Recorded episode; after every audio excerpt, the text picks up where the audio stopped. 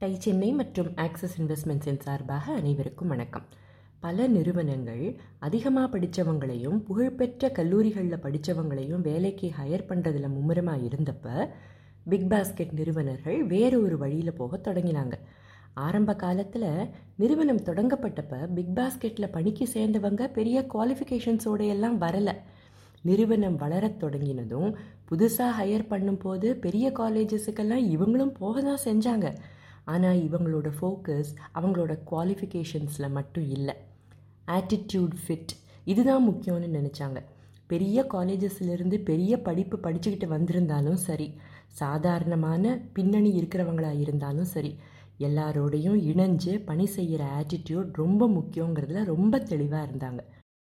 புதுசாக அதிக குவாலிஃபிகேஷன்ஸோட யார் வந்தாலும் சரி நிறுவனத்தோட ஆரம்ப காலத்திலிருந்து கூடவே இருந்து கஷ்ட நஷ்டங்களில் பங்கெடுத்து உயிரை கொடுத்து வேலை செஞ்சவங்களை இவங்க மறக்கலை.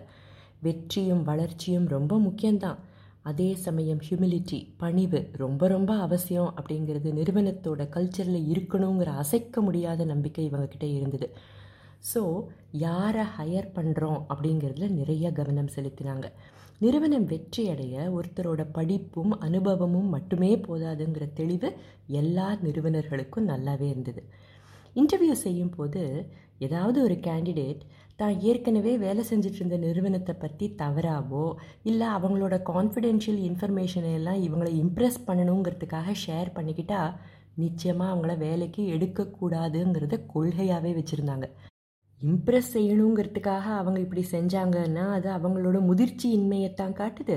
அப்படிப்பட்டவங்க தங்களுக்கு தேவையில்லை அப்படிங்கிறது அவங்களோட எண்ணமாக இருந்துகிட்ருக்கு இவங்களுக்கு போட்டியாளர்களாக இல்லை நமக்கு நல்லாவே தெரியும். யாரெல்லாம் இவங்களுக்கு காம்படிட்டர்ஸ் அப்படின்னு.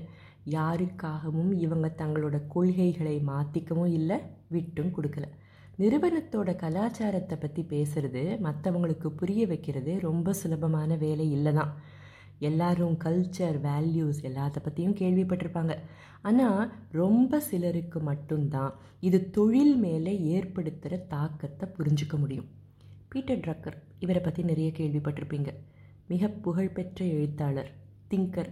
தொழில்களும் நிறுவனங்களும் எப்படி நடக்கணும் எப்படி மாற்றங்களை ஏற்படுத்திக்கணும்னு நிறைய எழுதியிருக்கார். இவரோட தாக்கம் பல நிறுவனங்களில் இன்னும் இருந்துக்கிட்டு தான் இருக்குது culture eats strategy for breakfast அப்படின்னு சொல்லியிருக்கார். இதிலிருந்து ஒரு நிறுவனத்துக்கு அசைக்க முடியாத கலாச்சாரம் வேல்யூஸ் இதெல்லாம் எவ்வளோ முக்கியம்னு தெரியுது இல்லையா? இதைத்தான் பிக் பாஸ்கெட்டும் விடாமல் கடைப்பிடிச்சாங்க. தனிப்பட்ட மனிதர்களோட பர்சனாலிட்டி ஆளுமை திறனை பற்றி நிறைய பேசுகிறோம் கல்ச்சர் அப்படிங்கிறது நிறுவனத்தோட ஒரு பர்சனாலிட்டி இதுவரை இதுக்கு முக்கியத்துவம் கொடுக்காத பல நிறுவனங்கள் இதை எப்படி வலுவாக்கலாம் அப்படிங்கிறத பற்றி நிறைய பேசுகிறாங்க ஆரோக்கியமான ஒரு கல்ச்சரை உருவாக்குறது ஓவர் நைட் நடக்காது. நடக்கும்னு எதிர்பார்க்கவும் முடியாது. ஆனால் அதுக்காக கன்சிஸ்டண்ட்டாக கமிட்டடாக எஃபர்ட் போட்டுக்கிட்டே இருக்கணும் இல்லையா? சரி எல்லா தப்பையும் நாமளே செஞ்சு அதிலிருந்து தான் பாடம் கற்றுக்கணுன்னா நடக்கிற வேலையா? மற்றவங்க செஞ்ச மிஸ்டேக்ஸ்லேருந்தும் பாடம் கற்றுக்க வேண்டாமா? யார்கிட்ட இருந்து என்ன பாடம் கற்றுக்கிட்டாங்க பிக் பாஸ்கெட்? அதை அடுத்த பகுதியில் பார்க்கலாம். அதுவரை டை சென்னை மற்றும் ஆக்சிஸ் இன்வெஸ்ட்மெண்ட்ஸின் சார்பாக அனைவருக்கும் வணக்கம்.